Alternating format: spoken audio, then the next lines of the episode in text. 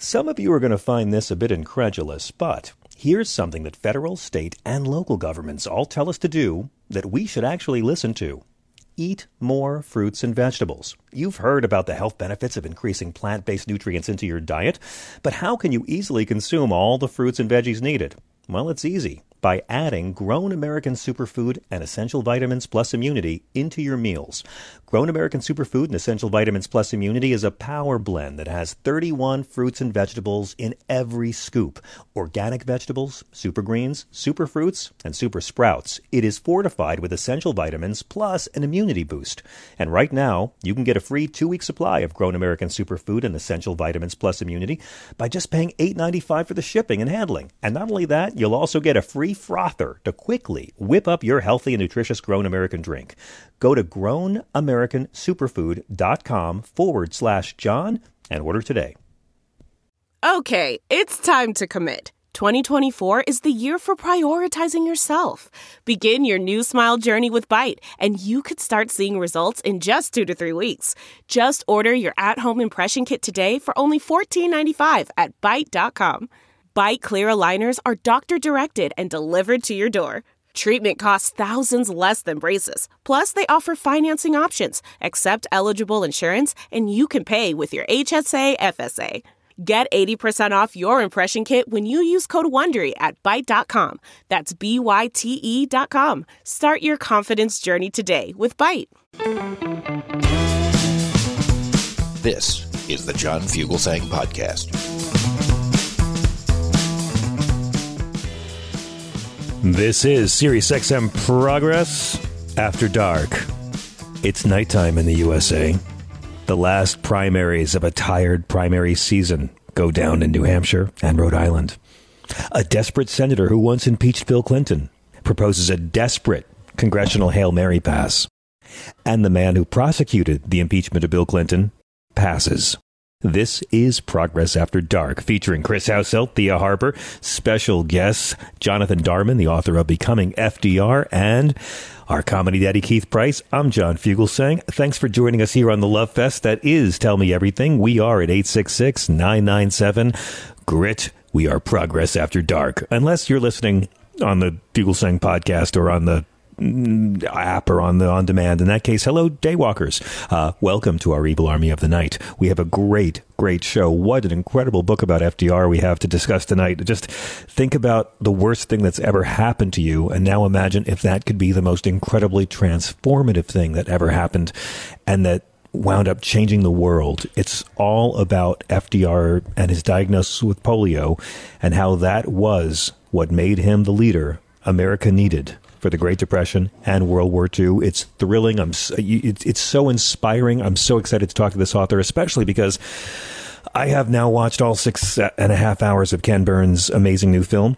Uh, the U.S. and the Holocaust, which will be premiering on the 18th of September. Ken is coming in uh, this week to do a town hall with us that'll be airing right here on Friday and repeated uh, quite a bit here on Sirius XM. It's one of the most powerful films Ken Burns has ever made. He has said that he will never make a more important film than this. And if you love the Civil War, if you love baseball, jazz, the Roosevelts, his other great films, his recent films he's done about Muhammad Ali and Benjamin Franklin, nothing will prepare you for the power of this movie. It's just great. And in fact, to get everyone excited, tomorrow evening on the show, Nayyera Haq is going to be filling in for a bit. And then we're going to bring you uh, an hour of Ken Burns talk just to whet your appetite when he joined us to discuss the Ben Franklin film uh, and when he joined us earlier this year to talk about his amazing movie on Muhammad Ali, which was the first Ken Burns movie which had an all contemporary soundtrack. It kind of blew my mind. So, all night long, we're taking your calls at 866 997 4748. Also, coming up this week, Julian Lennon returns to the show. He has a new album, and guess what? It's great. It's so gorgeous. His new record is terrific. It's called Jude after a certain song Paul McCartney wrote about him when he was just a little boy. And we're so thrilled to have Julian return to our airwaves. Also, the sexy liberal, uh, Steph- what is it now? Stephanie Miller's sexy liberal Save Democracy tour. That's what I'm doing and devoting my life to. We had an amazing show over the weekend in Washington, D.C. Thank you to everybody who came down. Thank you, Congressman Jamie Raskin, for joining us on stage. Uh, the next show will be Chicago, Saturday the 24th. We're very excited. Go to sexyliberal.com for tickets. Our special guest, well, this will be Stephanie Miller, Frangela, Hal Sparks, and me. Our special guests will include uh, Representative Jan Schakowsky and the great Jill Wine-Banks. It's going to be such a drunken, hilarious, brilliant, moral, deeply moral party in Chicago. And then our last show of this little brief mini tour for the fall is going to be in Los Angeles at the Saban Theater, where we've recorded a couple times now, and that's going to be an all. I can't even tell you the names. We have some celeb names lined up for that one that I'm not even allowed to announce yet. I'm just going to say LA's going to sell out hard. Chicago's going to sell out hard. Go to sexyliberal.com. You do not want to miss the party of the midterm season. 866 997 4748. It's so glad to be with you. Let's do a show. After spending months saying they want to let the states decide, Senate Republicans introduced a bill today to ban abortion nationwide. Now let, us let's, let's talk about this. There's a lot we have to get to tonight, and I'm going to be asking you guys to call in about this. And if you're one of our day walkers, please write to us either at my website or the show's Facebook page. The Dobbs decision by the U.S. Supreme Court overturned uh, the nearly 50 year old Roe v. Wade decision that said women have this constitutional right to uh, abortion. The Dobbs decision is historically unpopular, and it has catapulted so many women and men who respect women to register to vote in numbers we have not seen in years. It has completely upended the battle for Congress. The GOP was doing victory laps and picking out their wallpaper, and now the Washington Post said last week female voters who drifted away from the Democratic Party after the 2020 elections are shifting back. Democrats have overperformed in special elections, and voters showed up in droves to reject a ballot measure in ruby red Kansas aimed at restricting abortion. Wall Street Journal earlier this month said 60% of voters said abortion should be legal in all or most cases, up from 55% in March. Which brings us to Lindsey Graham, who never in his life met an unpopular decision he couldn't wrap his arms around. Why is he introducing a national abortion ban right now? Why? Why? Why? Why would he do this? To distract everyone from how corrupt and, and criminal Trump is? To, to, to rally the right wing folks who aren't already excited? To make it look like Lindsey Graham's doing something? well, um, whatever his reasoning is, it's going to make a lot more voters realize that women's rights are on the line November 8th, more than realized it before today. The text was released. We've known this was coming for a while, and it would ban abortion after 15 weeks of pregnancy, which is down from 20 weeks which has been there in previous versions of the bill. It does provide exemptions for rape, incest, and cases necessary to save the life of a pregnant woman. The bill also leaves in place state laws that are more protective of unborn life. So, Lindsey introduces this today, and the only people happy about it, the only people happy about it are Democrats. We'll get to that. But he said, you know, Democrats trying to pass national abortion protections to not put women in jail, to codify Roe v. Wade, well, that's what motivated him to introduce this bill. See, the Democrats are trying so hard to do something that's so popular. Lindsey thought it'd be great if he tried to do something incredibly shitty that's not popular. He kept on saying over and over again that this is fairly consistent with the rest of the world. but he also said he thinks he can get some Democrats to vote for it as well. Here's Lindsey Graham unveiling his new Senate bill.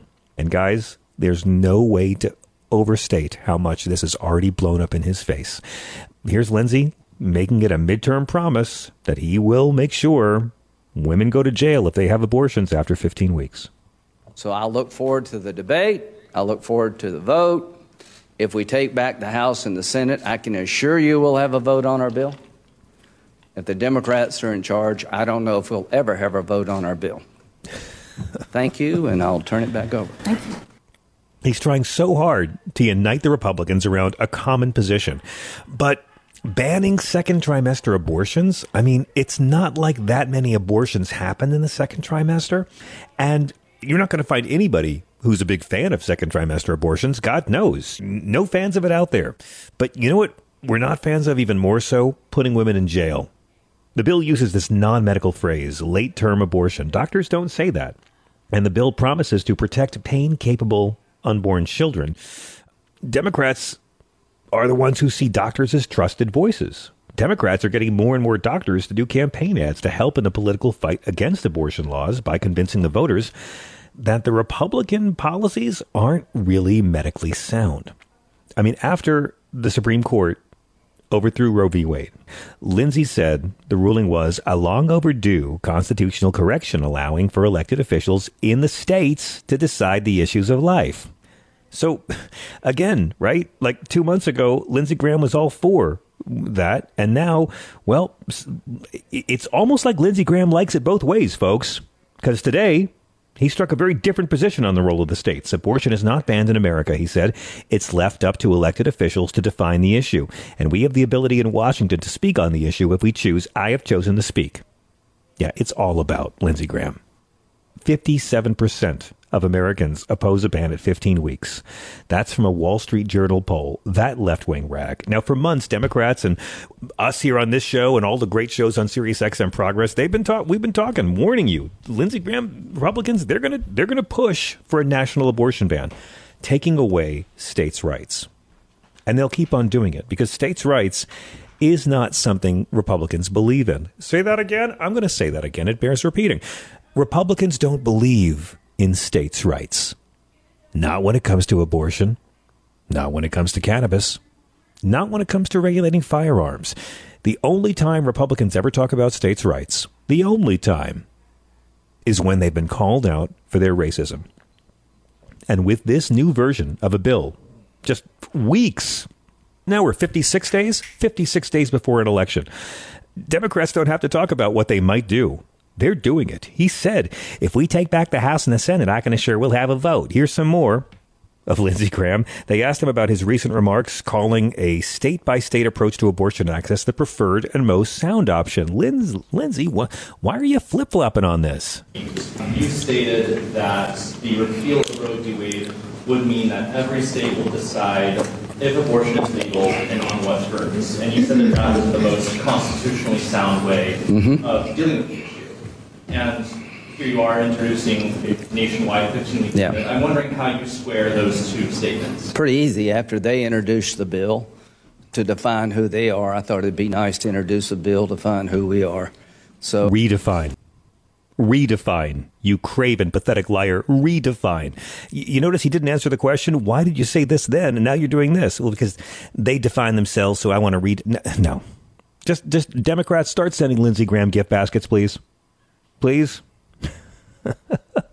Democrats didn't waste any time on this one. Um, Nora Keefe, the uh, Democratic Senatorial Campaign Committee spokesperson, said Senate Republicans are showing voters exactly what they would do if they are in charge pass a nationwide abortion ban and strip away women's right to make our own health care decisions. The stakes of protecting and expanding our Democratic Senate majority in November has never been higher. Chuck Schumer said, very simple. If you want to protect the right to choose and you want to protect a woman's right to health care, vote for more Democratic senators. You want to have a nationwide abortion ban? Vote for MAGA Republicans. And they just kept piling on all day. Mondaire Jones, great congressman from New York, said Lindsey Graham just said the quiet part out loud. The right to an abortion is on the ballot this November. I think we already knew that, but boy, oh, now, in fairness, you know which Republicans uh, ran to Lindsey Graham's defense? Uh, none. None.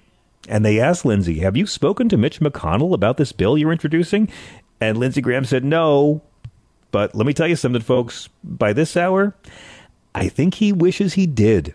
Here's Mitch McConnell when they asked him, Hey, Mitch, if you guys take control of the Senate, will you bring Lindsey's bill to a vote? Lindsey Graham has this 15-week abortion ban. If you take up take the Senate, will you put this on the floor of the Senate for a vote, or will you commit to leaving this issue entirely to the states?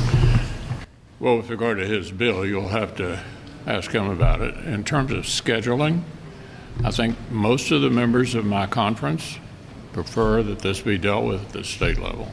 Hmm. That's it. That was the plan right? Like they know how unpopular it is. And here's why they're furious. Because today was, of course, the big signing of the Inflation Reduction Act. It wasn't a good day for inflation.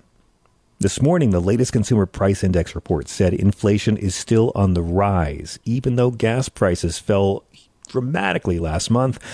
Prices of other goods and food is still going up. This should have been the slam dunk message of the GOP, right? I mean, Democrats should have been rallying to defend Joe Biden. We should have been going through all the whole, well, the president doesn't control inflation or talking point. No, we don't have to do that today. Politically, it wasn't even in the game because Lindsey Graham complete, and even here's how dumb Lindsey Graham is. And he's quite dumb, folks. You know, he's a prison punk. You know, a prison punk finds someone to take care of him, keep him safe. Used to be McCain, then it was Trump. Lindsey Graham presumably had a chance to check the news today and see the consumer price index, to see that this is the day you're supposed to beat up Biden for inflation. He's literally having this ceremony. The story was forgotten. Lindsey Graham's announcement got more ink in the press today than Biden's signing ceremony. And the Republicans are furious. Uh, Senator Shelley Moore Capito from West Virginia said, I'm not sure what he's thinking here. This is a Republican. I don't think there will be a rallying around that concept. I mean, think about how many women and all the young people that are registering to vote. And it's happening in large part because of this issue, partially Trump and partially abortion. And again, this is their real intention, folks. They keep saying they believe in states' rights. They don't. They don't believe in states' rights. The Bill of Rights would never pass the current Republican Senate.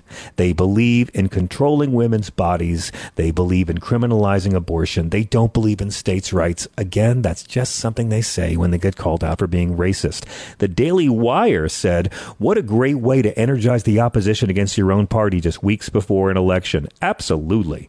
Now, the number of Senate Republicans who have signed on to Lindsey's abortion bill, Ah, none. None. In fact, there was a 20 week ban that Congressman Chris Smith introduced last April. The same premise you ban abortions when they think the fetus becomes pain capable. That had more than twice as many co sponsors as Lindsey Graham's 15 week bill. Right? The less harsh abortion ban was more popular because the Republicans know how unpopular banning abortion is. Now, let's talk about someone else behind the Clinton impeachment because, again, my biggest sticking point on Lindsey Graham for all of the hypocrisies, all the lies, all the flip flops, all the, I mean, all the craven groveling before men he hates. Lindsey Graham first got on our national radar when, as a young congressman, he was one of the impeachment managers against President Bill Clinton for Bill Clinton's unholy crime of not wanting the world to know that he got oral sex from a 20 year old intern. That's what launched Lindsey's career. Now, most of the people who were impeachment managers are out of politics now. Very few stayed in Congress, but Lindsey has flourished and been promoted.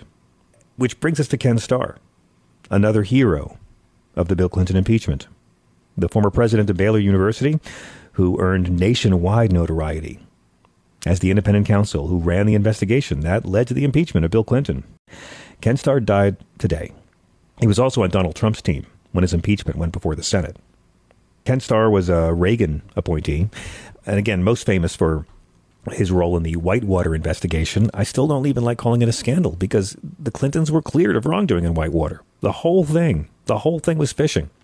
They looked into Whitewater, Travelgate, Vince Foster, Filegate, couldn't find anything. He needed a scandal. They tried to arrange it. Paula Jones walked in, and said he did this to me and that opened the door. It was had nothing to do with what he was originally investigating which was bill clinton's real estate dealings in arkansas. Instead they set up a perjury trap asked him about a girlfriend no one was supposed to know about. Bill clinton famously did what he did and lied. And if you're old enough to remember we had about a year of headlines and had to listen to endless discussions about oral sex. It was a good time to be an american. We have ken starr to thank for that he died today of complications from surgery at St. Luke's Medical Center in Houston. He was 76 years old. He served as U.S. Solicitor General under George H.W. Bush. He was a U.S. Uh, circuit judge. He was a counselor and chief of staff to U.S. Attorney General William French Smith. He was also a law professor of 25 years, a dean of Pepperdine Law School over there in L.A., and of course, famously the president and chancellor of Baylor University. Now, again, you know, he was the one who made Monica Lewinsky a household name. All the abuse that Monica Lewinsky went through, I don't blame Bill Clinton for it. What Bill Clinton did was wrong. Bill Clinton and Monica Lewinsky, however, were consenting adults. They were doing something that was not nice. They were doing something you should not do, but it was between them. It was between Bill Clinton's wife. Monica Lewinsky's a household name because Ken Starr made sure she got famous because he had nothing. Looking into real estate investments, and then suddenly it's this huge inquiry into this affair with Monica Lewinsky. And his report led to the impeachment. Now, um, you might think that would have been his lowest point in his career, but no. In 2007, Ken Starr joined Jeffrey Epstein's legal team. And he defended everybody's favorite convicted sex offender and child rapist. He defended Jeffrey Epstein against charges of trafficking, against charges of felony prostitution, and it resulted in a 13 month work release plea deal for all of his abuse of underage girls. The next year, you know what he did the next year? In 2008, Ken Starr represented Prop 8 supporters to try to end same sex marriage in California. Ken Starr, out of the goodness of his own morality, did everything he could to render 18,000 marriages of Americans who happened to be gay to render those marriages illegitimate. He's quite a guy. Impeached a man for lying about a consensual blowjob that had nothing to do with Whitewater. The Clintons were the victims, not the perpetrators. Six years of investigations, zero convictions. There's a word for that, right? There's a word for that. Uh, oh, yeah, yeah. Witch hunt. You think, how could he top it? How could he top it? Well, he came to be on Donald Trump's legal team for Donald Trump's first impeachment trial. Here's a little clip of Ken Starr explaining why impeachment is really, really bad when you do it to a Republican. The Senate is being called to sit as the high court of impeachment all too frequently. Indeed, we are living in what I think can aptly be described as the age of impeachment. In the House, resolution after resolution, month after month, has called for the president's impeachment. How did we get here? With presidential impeachment invoked frequently in its inherently destabilizing as well as acrimonious way. Like war, impeachment is hell, or at least presidential impeachment is hell. Those of us who lived through the Clinton impeachment, including members of this body, full well understand that a presidential impeachment is tantamount to domestic war, albeit thankfully protected by our beloved First Amendment, a war of words and a war of ideas but it's filled with acrimony and it divides the country like nothing else. Oh, Those of us who lived through the Clinton impeachment understand that. L- lived through the Clinton impeachment way. Like a bystander. Now, in contrast, wisely and judiciously conducted, unlike the United Kingdom, impeachment remains a vital and appropriate tool in our country to serve as a check with respect to the federal judiciary. Okay, that's. Uh, you know, I, I, I struggle with this, friends, because I don't believe in saying mean things about someone who's died. I, I just I, I have compassion for his family. As as odious as we may find his professional life, there are people who loved him. There's children who loved him. There's people who are weeping tonight because they loved him so much. He was only 76. I mean, everyone deserves to live longer than that, and it's awful to die during surgery. I, I, I wish Ken Starr a peaceful transition. I hope if there is a heaven that he goes there, that he finds peace and love and a comfort he denied others. I, I, I really struggled all day with like how to approach it. Not to have hate in my heart, because you can't. Hate just makes you stupid. But you know, Ken Starr not long ago had an interview with the New York Times and he had nothing but lovely things to say about Bill Clinton, who he spent years trying to destroy. Again, he was hired to investigate Whitewater, but he really wasn't. He was hired to destroy Bill Clinton and looked into any way he could possibly do it. Famously, Juanita Broaddrick, the woman who accused Bill Clinton of rape, Ken Starr interviewed her, but he decided she was not credible. That's why you never heard her name once during that impeachment proceeding. Ken Starr was hired to take down a Democratic president who had been reelected. In the second term, he was there to destroy him. And now he refers to all that time as the unpleasantness. He called Bill Clinton the most gifted politician of the baby boomer generation. And he, he, he said his post presidential work was uh, redemptive. He said President Carter set a very high standard, which President Clinton clearly continues to follow. And of course, yeah, Baylor University, he played a significant role in covering up sexual assault. And then he joined Donald Trump's legal team. What's that like? I mean, you go from covering up rape, defending Jeffrey Epstein, and then defending Trump. That's the impeachment where Donald Trump tried to blackmail President Zelensky of Ukraine. so I, you know, I, I want to be as positive as possible, but I was watching the footage earlier today of Ken Starr praising Donald Trump in the impeachment, praising him, and I thought, my God, there it is. Ken Starr went from impeaching a president for fellatio to performing fellatio on an impeached president. Quick break. We'll be right back with your calls on SiriusXM. Hi there, it's Julia Louis Dreyfus. You may know me from my podcast called Wiser Than Me, where I talk to older women and get their wisdom from the front lines of life. I was amazed by how many people told me our show made them look forward to getting older, which is why I'm here to talk about season two of the show. Sally Field, Billie Jean King, Beverly Johnson, Ina Garten, Bonnie Raitt, just to name a few. All hail old women. Wiser Than Me season two is out now from Lemonada Media. Delve into the shadows of the mind with Sleeping Dogs, a gripping murder mystery starring Academy Award winner Russell Crowe. Now available on digital. Crowe portrays an ex homicide detective unraveling a brutal murder he can't recall. Uncovering secrets from his past, he learns a chilling truth. It's best to let sleeping dogs lie. Visit sleepingdogsmovie.com slash Wondery to watch Sleeping Dogs, now on digital. That's sleepingdogsmovie.com slash Wondery.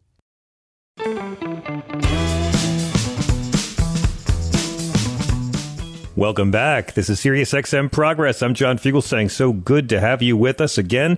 Tonight's the primaries, the last primaries of the year, New Hampshire and Rhode Island. We'll be giving you updates as they come in. One interesting thing, if you look at the uh, great state of New Hampshire, retired Army General Don Bolduc is uh, running. He's a big Donald Trump big lie pusher, pushes a lot of uh, conspiracies. He called Chris Sununu, who is quite right wing, the governor, uh, he called him a Chinese communist sympathizer. Yeah, that guy.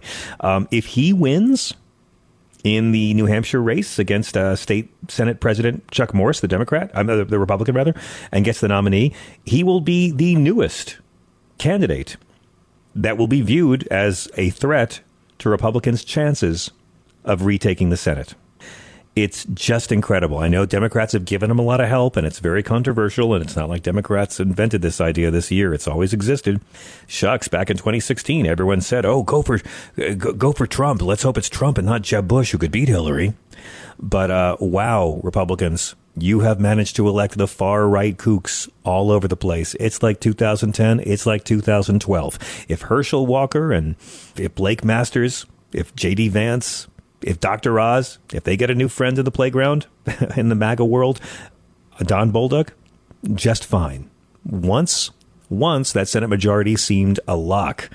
But thanks to you guys nominating people like this, thanks to your Supreme Court gutting Roe v. Wade, thanks to senators like Lindsey Graham thinking, hey, you know what? Let's let's make it even harder for women.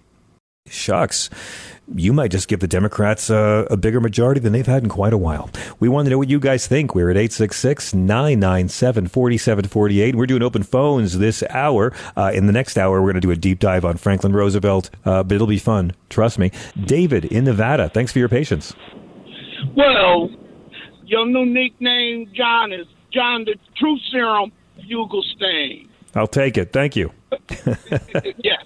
Now, for all of the million of progressive listeners and urban view listeners, let's get down to the marrow and the bone. Thanks for grouping those two sets of listeners together, by the way. Those are my favorite audiences at this company. Go on. Yes. Uh, look, Donald Trump is broke. This motherfucker, this mug ain't got two nickels to rub together. Yep. You know, when we sit back and we look at it, we already, and even though the mainstream media don't want to, they got damn good investigative reporters that know Donald Trump is broke. Okay. Oh, yeah. Women went on the right wing radio and told them, oh, if I'm elected president again, I'm going to give those January 6 traitors, seditionists, SOBs, you know, pardons and formal apologies. Matter of fact, I'm even paying for their uh, attorney's fees. Number one, Donald, Yeah. you can't even Which, by the way, he, he could he could have pardoned them. He could have pardoned them before he left last year. But go on. Yeah, but you know how that how it go, John. You know Donald Trump. You using attorneys from the Three Stooges. You know called Do We Cheat Cheatham, and Howe. I remember that. Yes. And you know, uh, uh, people have to look at it. Donald Trump only took the, all that top secret stuff for one thing: to sell it. He's over two billion dollars in debt. Correct. That's I mean, alleged, allegedly, alle- allegedly, two billion dollars in debt. If you believe the Deutsche Bank whistleblowers, go on. Right, and we notice uh, Ivanka and, and and Jared Kushner. You know, Jared got two billion to Ivanka. Uh, you know, I'm not only your one quarter of this. Funny how that happens, huh? Funny how that happens. Now, do you think you think that MBS gave that two billion dollars to Jared against the advice of his own aides? By the way, they were like, "Oh, wait, you want to hack an American journalist to death uh, and try to cover it up? Okay, go ahead. But wait, two billion for Jared Kushner? Your Your Highness, no. Do you think that that it was that simple? That that was a quid pro quo? For helping them get away with murder, or or could could the Saudi royal family be the people who were allowed to see nuclear secrets about a certain foreign nation? That's what gets me. We don't know whose nuclear secrets Trump took. Makes a lot of sense if it might have been, oh, I don't know, a country like Israel that a lot of other nations might like to know about. Right. Well, see that that's what it is. But everybody, like I said, the mainstream media just told everybody the truth. He's broke. Now, this is the only man who's pulling the con again. That's holding rallies, bilking people out of millions of dollars, and he ain't Preach. even announced he'd be running for president. Preach. Yeah, unheard of. Yeah. Unheard of. Yeah, and again, again, the Deutsche Bank whistleblowers said that his debt was staked by Russia. That that it was actually, you know, Putin owns his two billion dollar debt. Now, I'm not saying I believe that as a fact. None of it's been proven. I'm just saying it makes a lot of behaviors over the last six years make a lot of sense.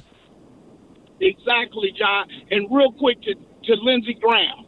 Please. All Democrats and in, independents and my good old friends, my closet Republicans that are going to go out come November 8th, and they're going to pull the lever for Democrats. See, you have to remember, when Donald Trump won in 10, 2016, as well as the amount of votes he got in 2020, it didn't really come from those crazy ass evangelists, Christian uh, Republicans. They came from those lower middle class and, and middle class white women. But now Right. they looking at their daughter and like, hmm, wait a minute. If my daughter has a uh, gets pregnant by you know that kooky long hair hippie type pico, you know as they used to say, uh, uh no, I want her to have an abortion and we can't afford to send her over to Europe or France, even into Mexico or Canada. So they're going to pull the lever for Democrats. Now, real quick, thank you, Lindsey Graham. Let's put this on our big billboard. If Yes. the GOP is elected, let's see, they have told us they will automatically get rid of abortions. Number 2 they Mhm. they're going to take away Social Security for senior citizens. Number three, they're going to make sure there is no Fair uh, Voting Rights Act or the John Lewis Act. Number four, That's right. we're going to make sure that you have no type of environmental protection for your children and your That's right. children's children. Preach. Let's Love this. just go up the big billboard and say thank you because these people have told us up front and on paper several times what their game plan. Oh, let's not forget my veteran brothers and sisters who were part of the burn pit that the GOP voted not to give them any compensation That's it. for that. Thank you. Going around. So Thank you. All of you who are listening to John, the Truth Serum Fugelsang, and his uh, beautiful guest and his production crew, David in Nevada has just told y'all November 8th, we will get four to five senators. We will Right have on. a major majority in the House, and then we're going to tell President Biden, Mr. President, here are your four Supreme Court justices Nice. you will put on this court, and you will. Oh, now you're just now you're just sharing porn with us. Now this is all just pornography. It's beautiful. That's all I'd love to see four more Supreme Court justices. That would be wonderful. We're going to get it. We have to because in order for the judicial system as well as the Supreme Court to get any type of honor, dignity, respect, and most of all, the upholdment of the only positive law of the land, the Constitution of the United States of America, the only way to right this ship is to go on ahead, and we're now going to put this back like it should be with four more justices on the court so that they can overturn a lot of dumb shit Right and they can stop states from coming to them with these dumb ass uh, uh, voter restrict, uh, redistricting bullshit. Coming Right. with this basically Okay, I got I got to run, David. I love everything you're saying. I'm like sitting here cheering on my couch. I love it. I'm with you. I will I will I will vote for you and I will read your pamphlet. Thank you. You got me doing the wave in here. Don't be a stranger, okay? I want your energy on the show more as we get closer and closer to election day. 56 days to go. Thank you for getting me fired up tonight. Quick quick break when we come back. Oh my god, you know, I didn't think I could read another great book about FDR, but wait till you read Jonathan Darman's Becoming FDR. It is a transformative book, regardless of your ideology. We'll be right back on SiriusXM. Man, that sunset is gorgeous. Grill, patio, sunset. Hard to get better than that. Unless you're browsing Carvana's inventory while you soak it all in. Oh, burger time. So sit back, get comfortable. Carvana's got thousands of cars under $20,000 just waiting for you. I could stay here forever. Carvana, where car buying meets comfort, meets convenience. Download the app or visit Carvana.com today. CarMax is putting peace of mind back in car shopping by putting you in the driver's seat to find a ride that's right for you. Because at CarMax, we believe you shouldn't just settle for a car, you should love your car. That's why every car we sell is CarMax certified quality so you can be sure with upfront pricing that's the same for every customer. So don't settle. Find love at first drive and start shopping now at CarMax.com. CarMax, the way car buying should be.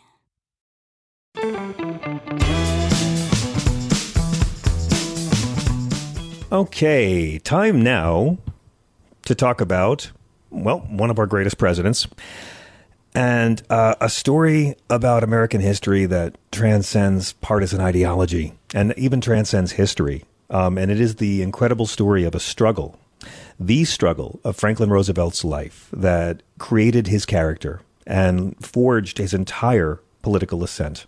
After he got polio 101 years ago, when he was only 39, a man who had failed in a race to be vice president was, of course, left paralyzed from the waist down. And he spent much of the next 10 years trying to adapt to what his life was going to be and going through a lot of turmoil that most of us hopefully will never, ever have to face. And by the time he came out on the other end of that tunnel, near the end of the 1920s, as the Democratic candidate for governor of New York, the man had been completely transformed. Well, Jonathan Darman is the author of Landslide, LBJ, and Ronald Reagan at the Dawn of a New America. He's a former correspondent for Newsweek, where he covered national politics, including John Kerry and uh, Hillary Clinton's presidential campaign. His new book, Becoming FDR, is all about what it took for a man to not just cope with an incredible loss, but to transform himself and become a leader less than a decade after a terrifying medical diagnosis who was able to tell an entire nation not to be afraid. It is a great pleasure to welcome Jonathan Darman to the show. Hello, sir.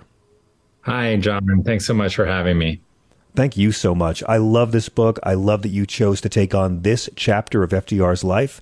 I, I think it is um, not just the most noble part of his of his life and service, but certainly the most gripping and and something that I think is a human story everyone can draw inspiration of. You you write in the book that even though FDR was um, a privileged child of the American aristocracy, uh, years of illness and convalescence had taught him what it felt like to be forgotten, humiliated, and overlooked as unimportant.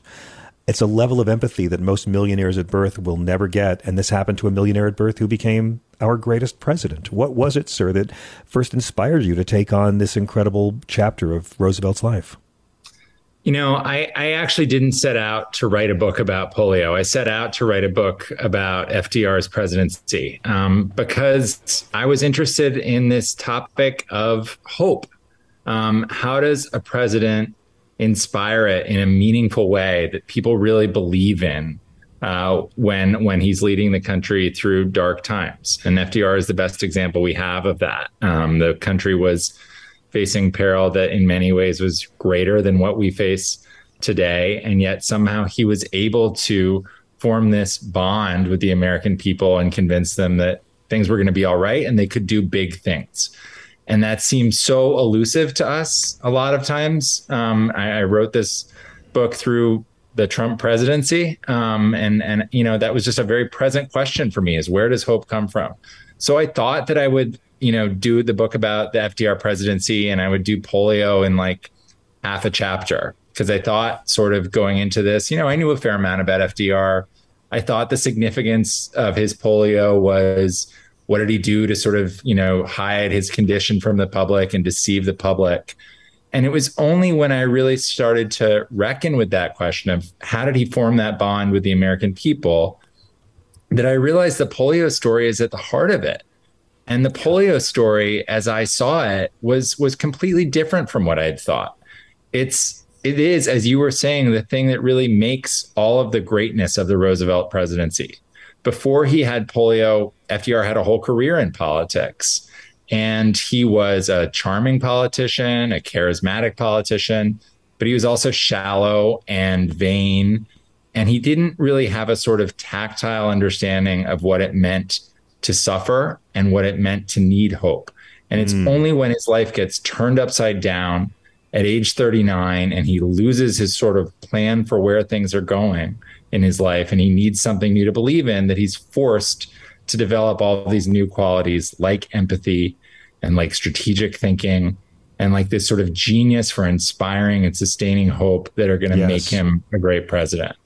And, um, and so that sort of became my whole book. Yeah. And a genius for empathy. When you think of, you know, politicians who were millionaires at birth and then become so devoted to helping the less fortunate, I, I, think in the last hundred years, I think FDR and I think Robert Kennedy. I mean, those are the first names that that spring to mind. But I, I find it fascinating that you began this book uh, 102 years ago in 1920, when young Franklin was plotting his his bid to become the VP candidate of the Democratic Party. You know, my dad was a history teacher, and Roosevelt was revered in our home. I went to his home in uh, in Hyde Park several times as a kid, and watched a lot of documentaries about him. Really grew up, you know, as a fan, and I grew up with the FDR we all know as the president. Those who were born after that time know this man on tape who is so charming, who is so articulate, who is so able to go after his enemies in the most uh, engaging, endearing ways. We don't really think of him as shallow or untested it was really fascinating for me to to get a glimpse of this man without his charm, without his charisma, and really without the, I guess, the panache that came after enduring all this suffering. I think that's right. Um, he was someone who, you know, you talk about privilege and how that sort of may have blinded him. I think he thought things would always work out for him in life because up to the point where he got polio, most things always had um, he could just sort of show up places and things worked well for him. He got on the 1920 Democratic ticket um, as the vice presidential candidate. I was a losing ticket. Um, largely because at the Democratic convention, people liked the way he looked leaping over rows of chairs. Um, and they thought, you know, that's the kind of guy that looks like he could be a president someday. Um, so he'd never really been forced by life to to sort of be a, be- a better version of himself. And you saw that and I mean that that figure was also quite surprising to me the sort of pre-polio FDR. And I think the most vivid ex- example of it is is the way that he sort of takes for granted his wife. Um, I spend mm. a lot of mm. time talking about that in the book about the you Lucy do. Mercer affair. He, of course, cheated on and humiliated Eleanor Roosevelt by having an affair with her social secretary, Lucy Mercer. Um, but really, I think in a lot of ways, you see his his sort of shortcomings in that period because he fails to see who Eleanor Roosevelt really is and the and the you know tremendous asset that she can be, be for him and it and that's that's another great thing that comes out of out of the polio years. Well, and it's also worth noting that, you know, Eleanor discovered the affairs before he contracted polio, and yet their relationship deepened. I mean, you you look at when he contracted polio, and he was a guy who had just lost this incredible president vice presidential bid. He was already at a low point in his life when this devastating uh, contraction of this virus happened to him. I mean, he was already in a low place, and then suddenly he's paralyzed from the waist down. Yeah. And I think, you know, something that was that was really interesting for me about that moment is he forms this connection really early on with other people who have polio. Um, yes. And that that it comes about sort of as a consequence of spin. Um, so they he gets polio in the summer in the late summer of 1921. It's announced to the press in the middle of September, and they say that he has infantile paralysis, which is what polio was known as at that time, but that you know he's going to make a real a full and swift recovery. Um, and that you know was a not true, but B causes a big stir for other people who had polio or who had family members who had polio, and they wrote him letters saying, you know, what did you do? I want to, I, what, you know, can you give me advice on on on the rehabilitative process that you that you pursued? You know, because this this is this would be helpful to me. And FDR, to his credit, writes back to these people, and he's much more frank with them about what he's what his condition actually is and what he's learned. Um, which is helpful because he has access to great medical specialists in a way that other people might not have. But other polio patients actually write offering him advice um, there, there's one letter I always think about where this a man who was a railroad worker um, and had gotten polio and was fully paralyzed and spent seven years in a hospital wrote FDR a letter and he talked about the ways that shame and fear and anger had impeded his recovery. And he said, Mr. Roosevelt, whatever you do, don't worry, it won't help any. And I read those words and I see a direct line from that to the only thing we have to fear is fear itself. Wow. Absolutely. Yeah. It, it's also just incredible to think that when he goes to Warm Springs and he begins having these these treatments in the baths, the people he's surrounded by, the other polio patients, they're not all millionaires at birth either. I mean, he had an immersion into empathy and suddenly being around poor people that would never cross his path in his social set, and they were equals as patients. There's no way really to overestimate how humbling this experience, not, not just the, the physical and emotional challenges, but how humbling for this child of privilege this terrible disease was.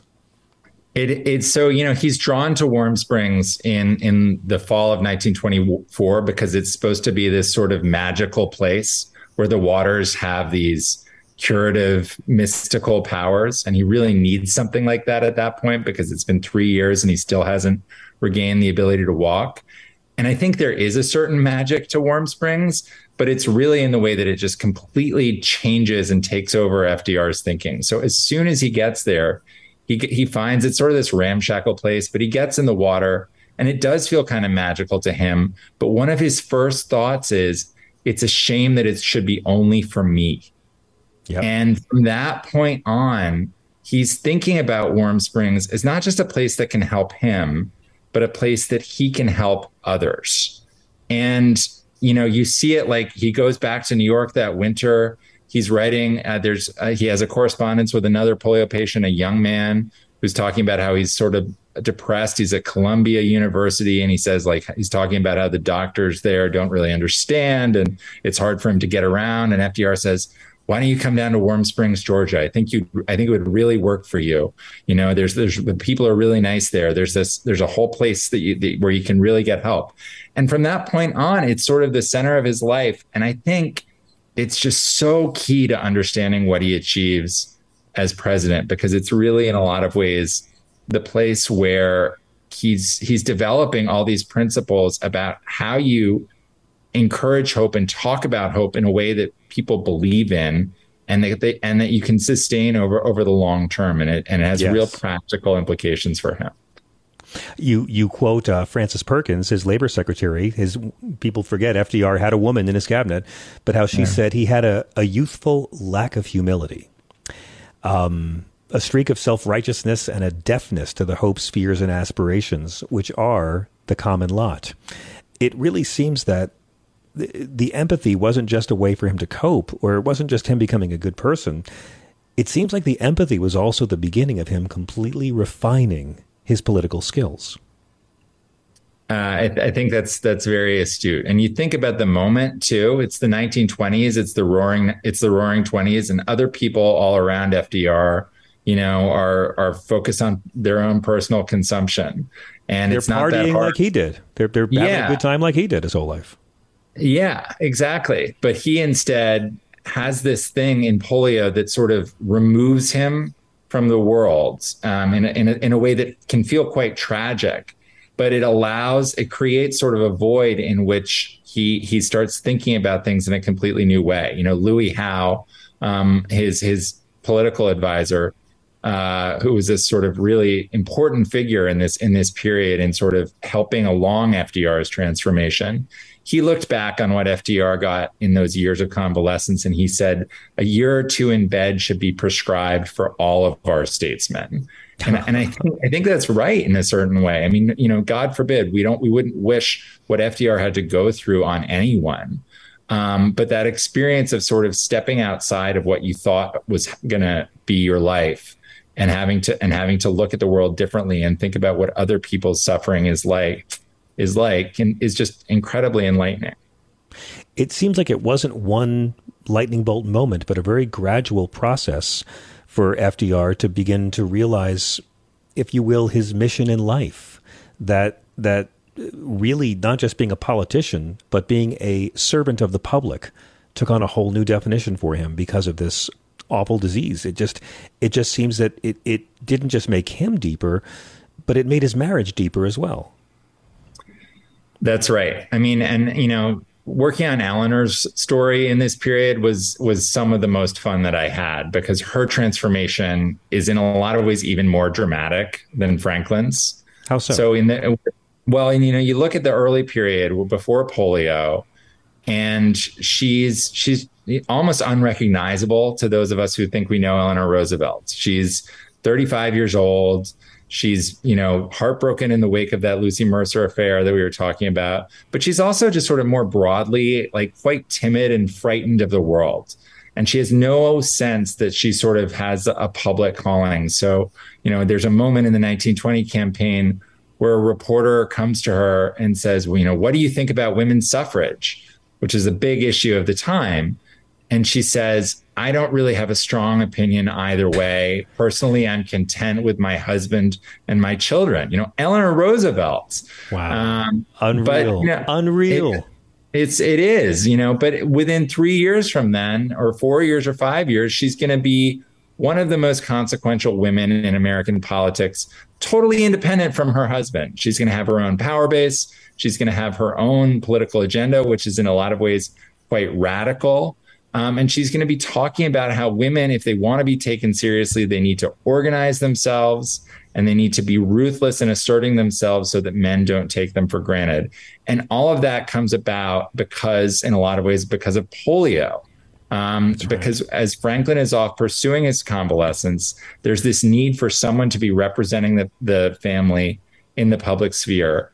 And Eleanor takes that role and very quickly she discovers that the big world of sort of ideas and action is the place that she was always meant to be. So it's really moving to see her discovering her true self at the same time as, as he's doing it on, somewhere completely it's removed amazing, from. It's amazing to think how much it transformed both both of them individually, and yet marriage wise, I mean, their union certainly went through some changes, but he didn't become a faithful husband just because he was paralyzed from the waist down, did he?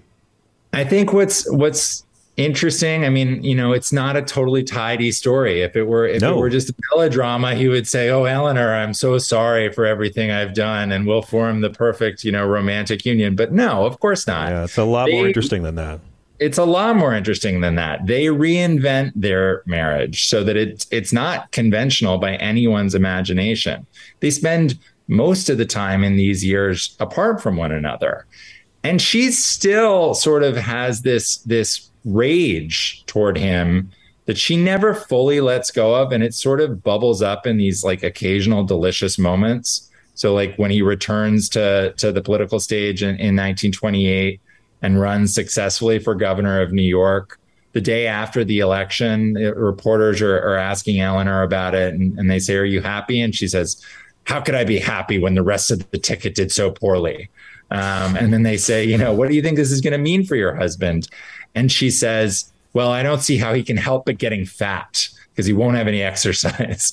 Um, and it's, it that that sort of you know those moments of stickiness happen whenever she she's realizing that you know whatever some change in Franklin's circumstance might have implications for this arrangement that they've worked out but she always comes around because i think she can see the ways that her husband's character has deepened and that Yes. he is going to be this really effective change agent for the causes that she believes in There's a, a lovely mo- moment in the HBO movie Warm Springs, and I mentioned to you before. I've had Kenneth Branagh on the show, and and uh, eh, but but they ask Eleanor Roosevelt, um, "Do you believe that your husband's disease has affected his brain?"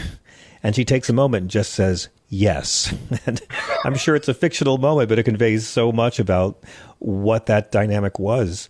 I, I do want to ask you about his return to political life after adjusting and, and beginning to adapt.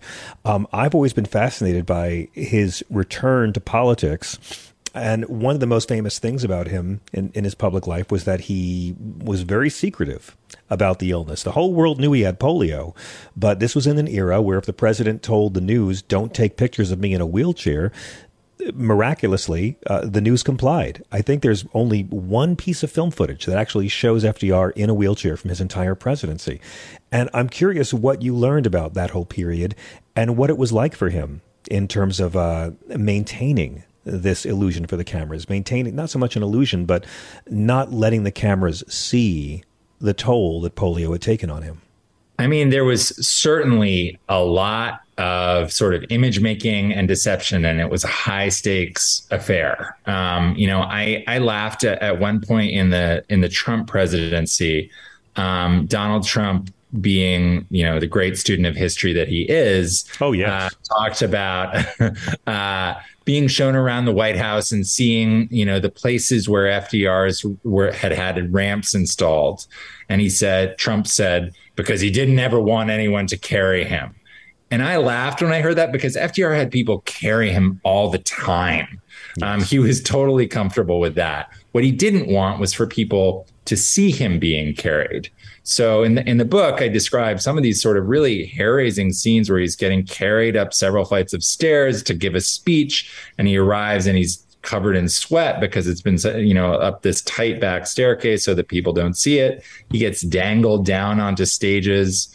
Um, and it's all to keep people from from having that sort of image of of weakness and i think though that you know now and weakness is something we think about a lot you know in today's politics um, it's a preoccupation of of a lot of political characters and it was it was something that that fdr was really attuned to there was a the people again who were sort of most sophisticated about this at the time were yeah. other polio patients. Yeah. I found this essay that uh, a Warm Springs patient wrote around the time of FDR's inauguration, where they were talking about this whole sort of issue of what people knew knew about FDR's uh, polio and and and how his paralysis affected him.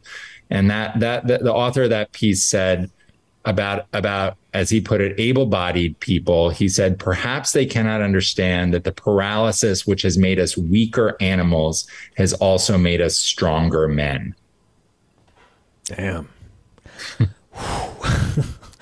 If you're just joining us, we are talking about the amazing new book, Becoming FDR, with author Jonathan Darman. I, I want to ask you about his return to the political stage. Uh, he, he sits out for most of the Roaring Twenties, coping, figuring out his life. He had, of course, this incredible family wealth. He didn't have to worry about getting a job. But 1928, he comes back um, as uh, what my grandfather, who voted for him, used to call a cripple. And the whole world knew it. Um, they didn't see the pictures of the wheelchair, but they knew it nonetheless. And he comes back in 1928 to run for governor of New York. How had his character changed, and, and how had his political abilities changed?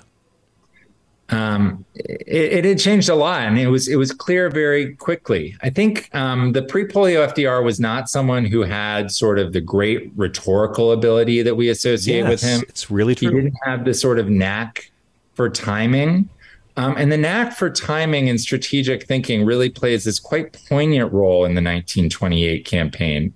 He doesn't want to run for governor in the fall of 1928 Al Smith, who was the sitting governor of New York, was the Democratic candidate to, uh, for president that year. And he wanted FDR to run as the Democratic ticket because he thought it would help him uh, win New York State. And so he's sort of applying all this pressure to FDR, and FDR resists it because he really thinks, against the evidence, that if he can just have a couple more years of be, spending most of his time at Warm Springs and really working on his rehabilitation, that he's going to be able to walk again. He and really Smith, thought it, right? He really believed it. He did think it. He didn't. He didn't really have basis, and his doctors would not have agreed that he had basis to think it. But I think in his mind, he believed that that was within the realm of possibility, and that's important because Smith keeps applying pressure, and ultimately he enlists Eleanor Roosevelt to help him uh, apply pressure to Franklin. Um, and and Franklin sort of sees that there's this opportunity. Um, he he's very aware after polio that you, you you only have a limited number of chances, and that this might be his best chance to return to the political stage. And he he grabs that chance, but it's really with the idea that in so doing, he's going to be giving up his shot of ever walking again unaided. Wow, just fascinating. I'm curious, what was the level of physical pain and discomfort that Roosevelt would have to go through on a daily basis and hide from not just the the viewers and the press, but everyone around him. I mean, I know the metal braces on his legs allowed him to stand unaided, but not without tremendous dis- discomfort. I, what what was his level of physical pain when he would go and do these appearances and, and of course running for president four grueling times? Yeah, and he really didn't spare himself um, in a lot of ways. I think he was so focused on this idea of combating the the image of of weakness, which was very much something that people talked about and people used against him in the 1932 campaign. Um, that he wanted to do all these sort of you know grand heroic things like so he flies into to accept the Democratic nomination in 1932, the first time a candidate had ever done that. Um, and, and, it was in an era where where flight was not comfortable for anyone, let alone someone who doesn't have the full use of his legs. Physical pain was really bad in the first sort of nine months after his after his polio. Mm-hmm. I think from that point on, it's it's not that he's in excruciating pain all the time. It's that it's just a sort of there's a, there's an endless number of exhausting ordeals that are yes. involved um, with with with having this disability, and it's psychologically taxing for him. He didn't like wearing braces in the years that I write about because they're just sort of this constant reminder that this disability is is permanent. You know, right. steel is permanent. Um, and I think that that sort of wore on him, and he has a really hard time sort of reconciling with that. But it's it's really quite a lot to think about all that he had to do to put up with. And there's this moment at the end of his presidency when he goes when he comes back from the Yalta conference. He's he's you know weeks away from death. This is this is the spring of 1945, and he goes to sort of report to the Congress after reporting back after coming back from Yalta, and he gives a speech and he says, You'll forgive me for not standing. uh, but I've I've traveled all this distance, and that's about as as open as FDR ever was as president on the effects that his that his disability had on him. I, found it fascinating how he had to develop so many new skills that made him a better politician. You know, his uh, better use of oratory, um, his timing, his uh, his strategic thinking, as you pointed out. You know, he in many ways it seems that he became this compassionate, more empathetic man out of necessity. It made him a better candidate, and it also made him the leader that America needed, especially in the era in the era of radio. Um, how did his transformation make him the ideal president for this country during the Depression and the Great War in the age of radio? Yeah, I mean the you know it's another thing that was surprising to me about looking at the pre-polio FDR is he was not a particularly great speaker. We think of, of Franklin Roosevelt as the sort of classic, you know, presidential orator, but he wasn't a great speaker in his early That's what career. blew my mind about your book. Blew my mind because the guy that we all know is not the guy he started out to be. Yeah, I mean, he was, you know, people liked the sort of effect that he had in a room, but it was because he would sort of run around and shake a lot of hands and be and be quite energetic, but no one would really remember anything that he said. He's his years of convalescence are the years where where radio totally takes off the first radio broadcast, news broadcast, is broadcasting the results of that 1920 election that he loses as the vice presidential candidate. Mm-hmm. Um, and, and, you know, there, this sort of, by the time he returns to the political stage in 1928, radio is this like godlike force. You know, he's, he, he, he's sitting in a room with all the other politicians in the 1928 on, on election night in 1928 he's sitting in a room with all the other New York State politicians, sort of waiting for the radio announcers to to to deliver the results. So you in just that period of time, it sort of takes over everything. And he changes with it. He he he's just a, a master at the sort of cadence of radio. And he understands, I think, that people want to have things explained to them. Um, you know, when I listen to the fireside chats or I read the fireside chats, if you look at them, they're not soaring oratory. They're no. they're actually quite dense and detailed. And when I see that, I see someone who knows what it's like to be in a bad way and you want all the detail that you can about how things are going to get there from get better from there. A patient in a hospital yeah. who's listening to a doctor talking. Yes. he had faith in his audience that they could understand what he was saying if, because they were interested and it mattered to them and he just needed to explain it in as much detail as he could. And he knew how to use silence. He knew how to take a mm-hmm. pause and land a pause in a speech and how to let a sentence just land and sit there and be absorbed. It, what's incredible about the fireside chats is you hear the upper crust in his voice. He's this incredibly posh speaker, but there's a warmth behind it that makes him accessible.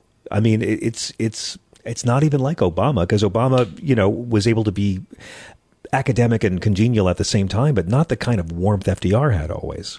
I'm curious, in, in, your research for the book, what did you come to consider as the greatest misconception we have about this man?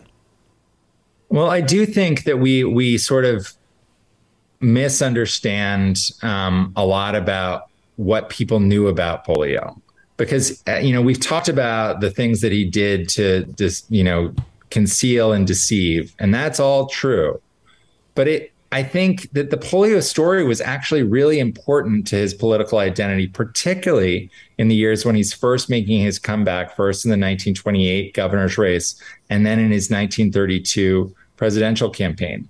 People mm-hmm. who had read anything about Franklin Roosevelt over the prior 10 years knew that he had polio and they knew that he had lost the ability to walk. Now they'd been they'd been fed a lot of spin and falsehoods about how eh, you know he was he was you know, you know days away uh, from a, from a complete and full recovery. But they understood that he that he was you know that he had that he had suffered through this. And I think it actually was a really important part of his political identity when he starts making a comeback because it's supposed to be this sort of inspiring comeback story. Yes. And so when you think about it, how, you know, that aristocrat that you were talking about, how he can say to the country, the only thing we have to fear is fear itself. I mean, that is a very sort of audacious thing to say if you're a privileged child of Hyde Park, to say to people in 1933 who can't put food on the table. Yes. But it landed. People believed it because they knew that he believed it, and he believed it because he had lived it in his own life paid the cost to be the boss. I mean, it, it, what does it take for a man, you're right, a millionaire at birth, to tell an entire nation in a depression to just cast off all fear? But he had the conviction. He, it's hard to imagine another president being able to command this much respect, especially to get you know elected four times, and even people who aren't fans of the New Deal uh, generally don't dislike Franklin Roosevelt. Um, he's remembered very fondly across the political aisle. And what I love about this book and the story you've told is that this is a, a story that can inspire anyone of any background, any nationality. What what is the most profound lesson you think, sir, for people out there who n- not just struggling with a, a, disability or a medical problem, but anyone out there struggling against something seemingly insurmountable, who feels like it's the end of their life? What lesson is there for those of us going through that hour of darkness in the story of FDR's transformation? I think it's very simple. I think it's that that hope is possible, um, and is and hope is real. You know, um, I was I was working on this book during the pandemic and during the 2020 election and its aftermath, and um, I would on certain days look at FDR and running for president in the darkest days of the depression and, and look for uh, to the words that he said for kind of solace. When he accepted the Democratic nomination in 1932, he said, Out of every crisis, mankind rises with some share of greater knowledge, of higher decency, and of purer purpose. And I would, on certain days, like after January 6th, feel like, man, I hope that's true because, you know, it can be really hard to believe sometimes that that higher decency and greater knowledge and purer purpose are going to emerge in the world we live in today. But I think the world that FDR lived in was in a lot of ways more frightening than ours. And people believed him when he said it. And they believed him because he believed it. And so yes. it sort of changed the way that I think about how we should evaluate political leaders today who talk about hope. I think a really essential question we should ask is when did they need it in their own life? And yes. what did they learn from that? Brilliant. Jonathan Darman is the author of Becoming FDR, The Personal Crisis That Made a President. It's a great book. It's a great gift as well. Sir, thank you so much for joining us and thank you so much for writing this. It's really great. Oh, thanks so much, John. What a pleasure. We've got to take a quick break. When we come back, it'll be open to phones uh, up until midnight on the East Coast, 9 p.m. on the Pacific, with Keith Price joining us in the next hour at 866 997 4748. We'll be right back.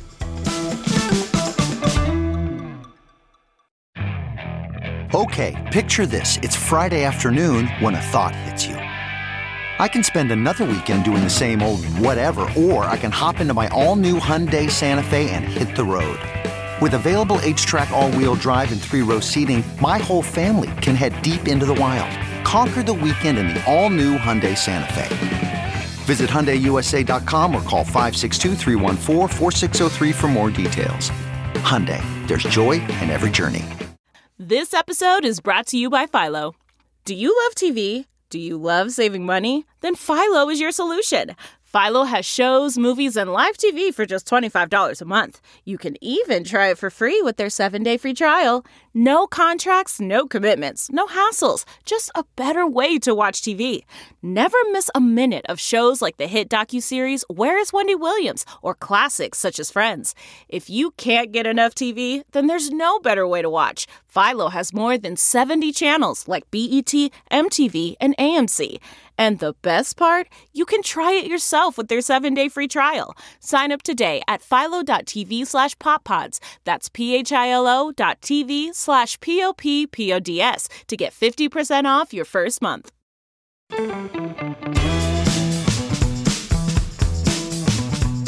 Welcome back.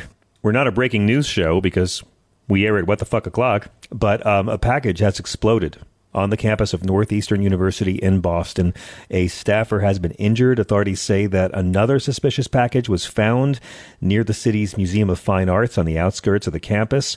Uh, as of now, um, the FBI has said that they are aware of two packages that have exploded at Holmes Hall at Northeastern University. Again, there are no deaths. There's been one injury. The FBI is working with Boston police. They say it's too early to say whether it's terrorism or not. The only thing they can confirm is this was nowhere near as big a bomb as Lindsey Graham's abortion ban announcement today. Hey, it's Keith Price, everybody. Comedian, actor, writer, broadcast extraordinaire, the first openly gay black radio host at Sirius XM. Catch his wonderful Broadway podcast, Keith Price's Curtain Call, joining us on a Tuesday. Comedy Daddy, welcome. Hey, hey, hey, how you doing? I'm pretty good. How are you? I'm just laughing at Lindsey trying to just he's all up in you girls. He's just going after the ladies. Man, can you believe Hello, it? ladies. he a few months ago he tries to have a 20 week abortion ban that all the Republicans love doesn't go Uh-huh. anywhere. Now he tries a 15 now after after Roe is repealed and they realize how unpopular it is, Lindsey Mhm. tries to have a 15 week abortion ban and no Republicans touch it and they've all been criticizing him all day. It's just beautiful to see how much it's just I want the show to be everybody hates Lindsey. That's that's the sitcom. well, you know the thing is, is that he's let himself be. He can fall prey to this because he has chosen to be such a flip floppy, wishy washy. Yes, can't figure out what it is that he wants, whose side he's really going to be on. And since he can't do that, then you suffer from these horrible ass choices. And so you know what? Double down, girl. Look what happened. Now, Well, now, yeah. now, now she's wondering what she's going to do come 2018 if you know we can get a better majority in the Senate because I mean- honey, her party was going to be over. I think Lindsey's going to have to drown his sex and uh, uh, drown his, his sorrows in really hot sex with lots and lots of women because he's he ain't gay. You know, he said he ain't gay, so uh, he's right. a ragingly ragingly heterosexual man who will drown his sex, drown his sorrows in sex with groupies, uh, like he ladies, does. So he's out there, ladies. He's he's on the prowl, girls. Oh yeah, watch out! Those pheromones right there. Keith, uh, we have a lot of callers. There's a lot to talk about in the world. Uh, Yes. Fuckery is afoot. But I got to ask you something. You're my, you're the official Broadway ambassador for Sirius XM Progress. This funny girl show on Broadway. It, it, is this play cursed? Is Fanny Brice haunting her own revival? Because first off, they, they launch it right with the original cast, and Beanie Feldstein and, and Jane Lynch was on it, and Jane does this show a lot. And uh, and I had to I had to cancel my interview with Jane because I had COVID. So that was the first sign. Then Right. apparently the whole production went fakakta and it didn't wasn't received that well. Uh, Beanie left, and then Lea Michele took over, former star of Glee. They tell me. Yes, I'm Gen X, so I, I, I, for me, Glee. They tell me it's Glee, and I'm like, okay, I, I know what that is. I know what a. Glee. I, I've, I've read the scrolls. I know what Glee was. So I heard she got great reviews, and it was going to be a whole new jolt of life for this Broadway revival. What happened right away as soon as she took the stage? then she tested positive for COVID and is going to be out for the next 10 shows. Bum, bum, ba-da. Now, some would say that this is, you know, just horrible. What the chances of this happening, the coincidence, you know, because COVID, at one point, COVID was going around a lot through the cast because oh, the guy so that played shows. Nicky Arnstein, um, Ramin Karimloo, who's by the way gorgeous. Woof. Anyway, Ramin Karimloo was like one of the bigger names out of the mix that I remember getting COVID early on, and so it kind of was having a moment. And and and she now got it, but you got to say something fierce about the fact that Jane Lynch. Jane Lynch, who had worked with Lea Michele for several years on the show Glee, and had an entire studio and space, like you know, a trailer and everything, to hide from her, to get away What? from her energy if if need be. Oh, we really? don't That's know, a thing. allegedly. That's a thing. Yeah, well, you know, allegedly. And then when they announced that she was coming to Lea Michele to do the role, Jane Lynch not only left, but she left early because it's like she did like those animals during the tsunami, you know, the ones that know it's coming. So you see them going up the hill at first. And you're just standing there looking, going, "Why is the water line going back so far?" They, she, All right, I let tailed me- it out of there, baby. Let, let me just say, I'm I'm I'm a snob about many things, but I, I'm not a snob about Glee. It, Mhm. It's it's not my thing. Um, I loved I love Jane, but I knew Jane before she did Glee, and, and I I, Yes. I I've I've watched episodes. I get it. It's cool. I love anything that turns kids on to musical theater and, and doing theater in school. Not my thing. Uh, is is this woman supposed to be difficult, or is this just a, a rumor? Is this her rap? Well, let me just put it to you this way. I interviewed someone many, many years ago, Puff Puff, who worked with this young lady, and she worked with her when she was on the show Spring Awakening. That was her big Broadway oh yeah, I smash loved it. thing. I love that play. And the the person I worked with was like talked to, you know, knew somebody in the cast, knew somebody, and it said, "What was it like working with her?" And they said, "Well, let me just put it to you this way: she definitely was an only child." and just left it at that. It was like, you know, mm. because you know the stories. Of, some of them are legendary, and they're like, you know, recently there was a whole thing in, you know, t- Twitter sphere like a year or so ago about how she behaved when she was on the show Glee, and it was confirmed by a lot of other people that worked on the show about her. And I so see. it's not it's not like you know being scandalous rumors, but it's interesting because you know Broadway made a room for her to have this moment, you know, to come back, and it kind of got tripped by COVID. So some would say you know bad luck, some might say karma. But in the end, the show itself, you know, it's it is really, you know, like I enjoyed the show when I saw it. it you know, it wasn't meant to change my life, but I didn't go in expecting Barbra, so I'm all right. You know what I mean? Like, right? you know, but Lea Michele, you know, people, I I know actually had some friends who were going to see her. They had tickets to see her over the weekend, and because she wasn't in the shows, they they sold their tickets back because that oh, wow. was the reason to go. Yeah. So I mean, it's not a good look to have happen so soon because they were hoping that this was going to be a nice wave to carry it, but you know, this might be the end of Funny Girl. I was like, Music Man announced uh, a closing in like spring of 2023. So, Oh. but I mean, you know, they're way off down the line. But I, I feel so like, like six months from now, they're closing. They're they announced it. Okay, They're letting you know so you can They're letting up us know. Well, I actually want. I, that's actually one I want to see because I, I I love that play and I'm curious to see Yeah. Hugh Jackman in it. Keith, how can people see you live doing what you do? Oh my God! Well, my next upcoming gig will be Closet Cases at Stonewall Inn next Monday night, eight o'clock. No, seven o'clock at the Stonewall Inn, home world, our gay liberation. That's the home of life. Yes, it so is. it's gonna be fun. It's a bunch of comedians sit, standing around telling our stories about when we came out of the closets and Oh, what a great show! You know, and everybody's kind of various journeys to get to be who we are. So it's kind of fun. Can I get fun. booked on it to talk about when I came out as confused? Because that's that's my orientation officially. I'm, Well, I I'd love think to. you know Sean Hollenbach loves a challenge. Sheila in Texas. I can give you like 30 seconds. You're our last caller of the night. Hey, John. Um, Hi. you know I'm a I'm a kind Southern lady, and Yes. uh, I would just like to send out to Ken Starr wherever he is tonight. I would just like to say from a family with a few doctors, ICU nurses, and surgery nurses. I want to say, oops, sorry, fucker, and that's all I wanted to say.